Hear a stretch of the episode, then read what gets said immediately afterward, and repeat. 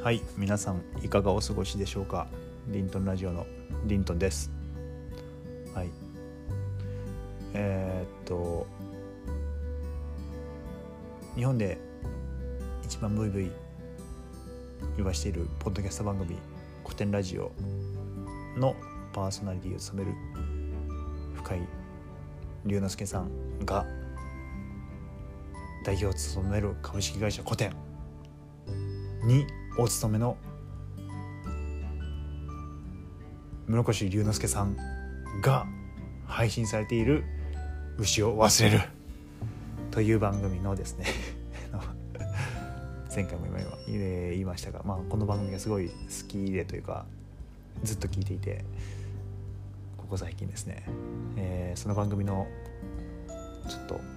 エンディングと冒頭を真似してしまいました。勝手に著作権侵害してしまい大変申し訳ございません。はい。ちょっとまた今度お話しする機会あったらお伝えしようと思います。なんとか許可をもぎ取ろうと思いますがえっと前回話したのはそうそう学業成績をどうかみたいな比べてたのがどうなんだろうみたいな話でしたがうん例えばですねやっぱりまあ他者にこう数字で、えー、優劣をもう圧倒的に分かってしまう僕が劣っていることがバレてしまうっていう状況がすごく恐怖ですね。あの初めてその恐怖を味わったのがえー、っと中学受験のために小学4年生か5年生か4年生だったと思うよな4年生の秋ぐらいにうん入塾塾にですね入ったんですけれどもその際のクラス分けテストでその恐怖を初めて味わいましたね。あの僕は基本的に家で何て言うか僕の兄弟が2人兄と姉姉兄僕の順で、まあ、3人兄弟のなんですけども上2人が父親にこう厳しい指導を勉強に関して受けている、まあ、2人とも中学受験していったので、えーまあ、僕もするだろうなと自然と思ってそう僕も受験することになってそのために入塾することになったんですけれどもその2人がこう厳しく指導されているのを目の当たりにしていてでまあ、えー、その指導が、まあ、僕にもちょっと柔らかい形で来るわけですよね。じゃあ父さんが仕事から帰ってくるまでに今日ここまで読んどってねとかここまでやっとってねみたいなドラえもんの漢字帳みたいな漢字辞典読んどってとかドラえもんの算数ドリルここまでやっとってみたいなことがあって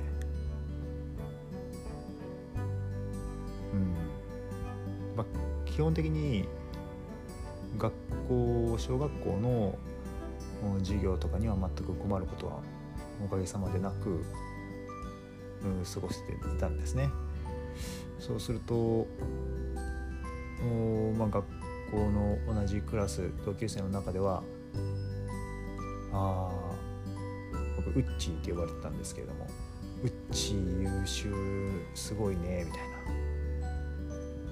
ちここ教えてみたいな。比較的小学校の中ではわりかし勉強ができる立場にを取っていたんですけども、えー、その話が戻りますがこの入塾試験を受けた際に僕と同じタイミングで同じ学校の同級生が塾に入塾するということになってですね一緒に試験を受けに行ったわけですよ。初めての塾という建物に入り初めてうん受けたテストなんですけどその結果ですね僕がクラス分けで G クラスというクラスになってその友達は S クラスというところにクラス分けられたんですね。S クラスの方が上なんですよ、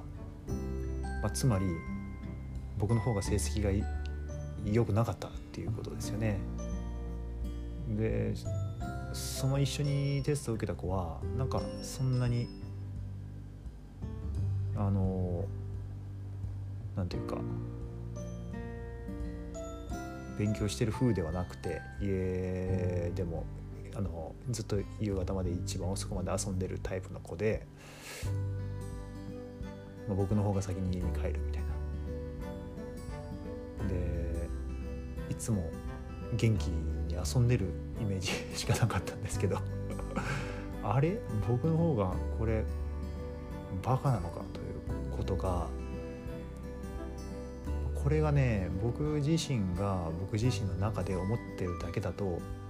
良かったんですけど余裕まあいいというかまあ良かったんですけど僕の親とかに、まあ、塾の先生とかに完全にもうバレてしまったわけじゃないですか。これが初めてこうその親や先生、まあ、誰かに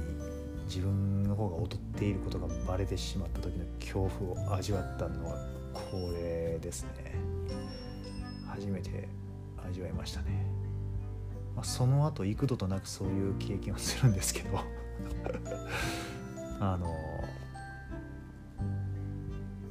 兄や姉が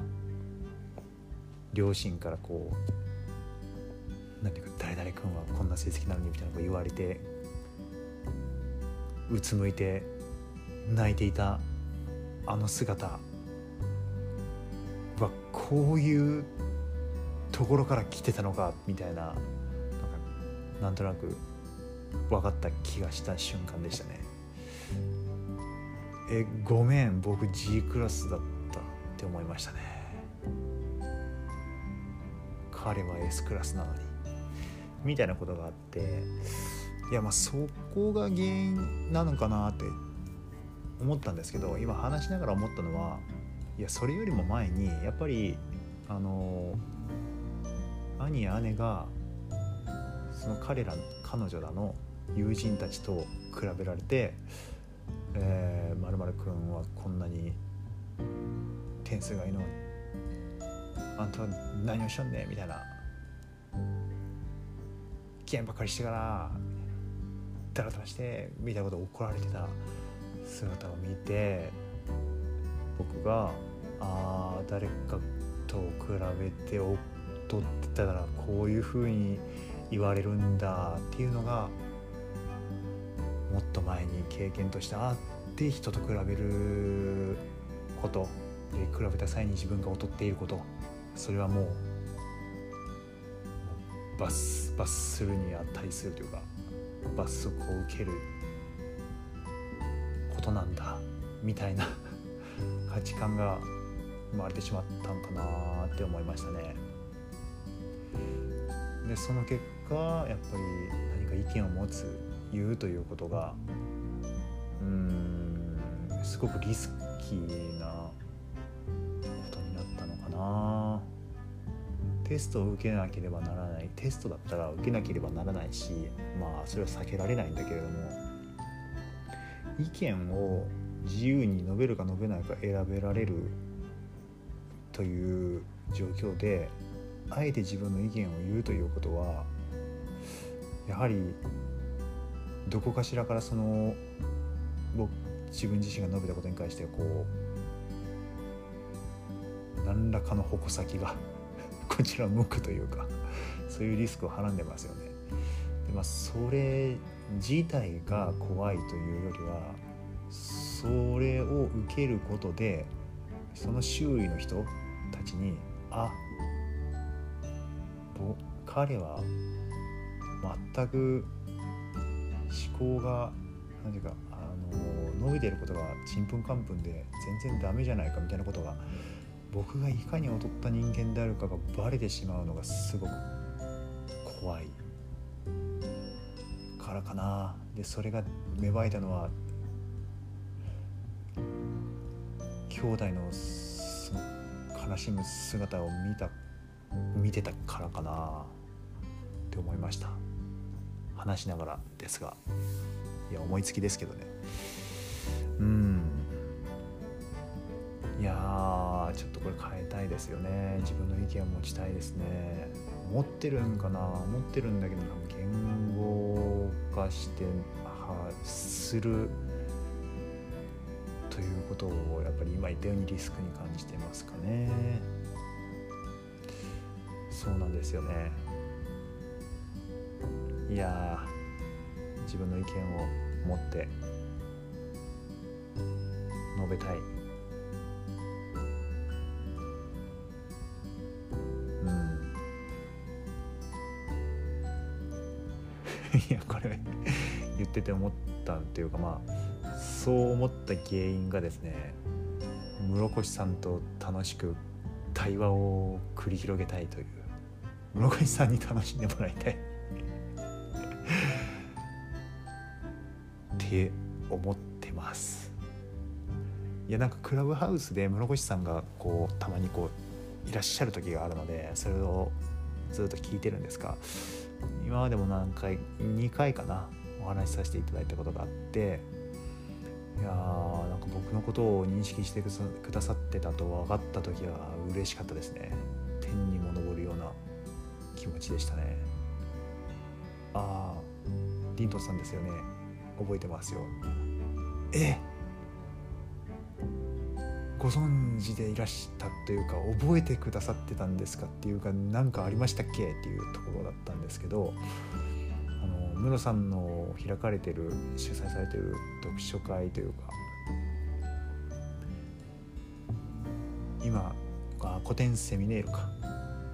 今いろんな教室がありますけれどもあれの本当初期の本当初めのタイミングで1回だけ参加させていただいたんですよ。文化人類学の文化人類学のすすめだったかな。っていう本をああ忘れてしまった。手元にないそして。うん文化人類学のすすめだったかな。あの白いカバーのですね。うん本だったんですけどあれをテーマにしようっていうおっしゃって始めた時に最初だけ参加させてもらったんですよね。それ以降全く参加しなくて。あれなんですけどもとか言って あれ濁してます。まあ本当すいません。ただあのー、それを覚えてくださってたみたいでいやーなんと嬉しいことかという気持ちでした。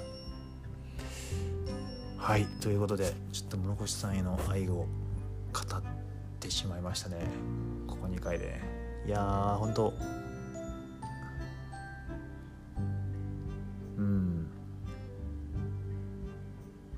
足が悪いそうなので健康になってほしいですね。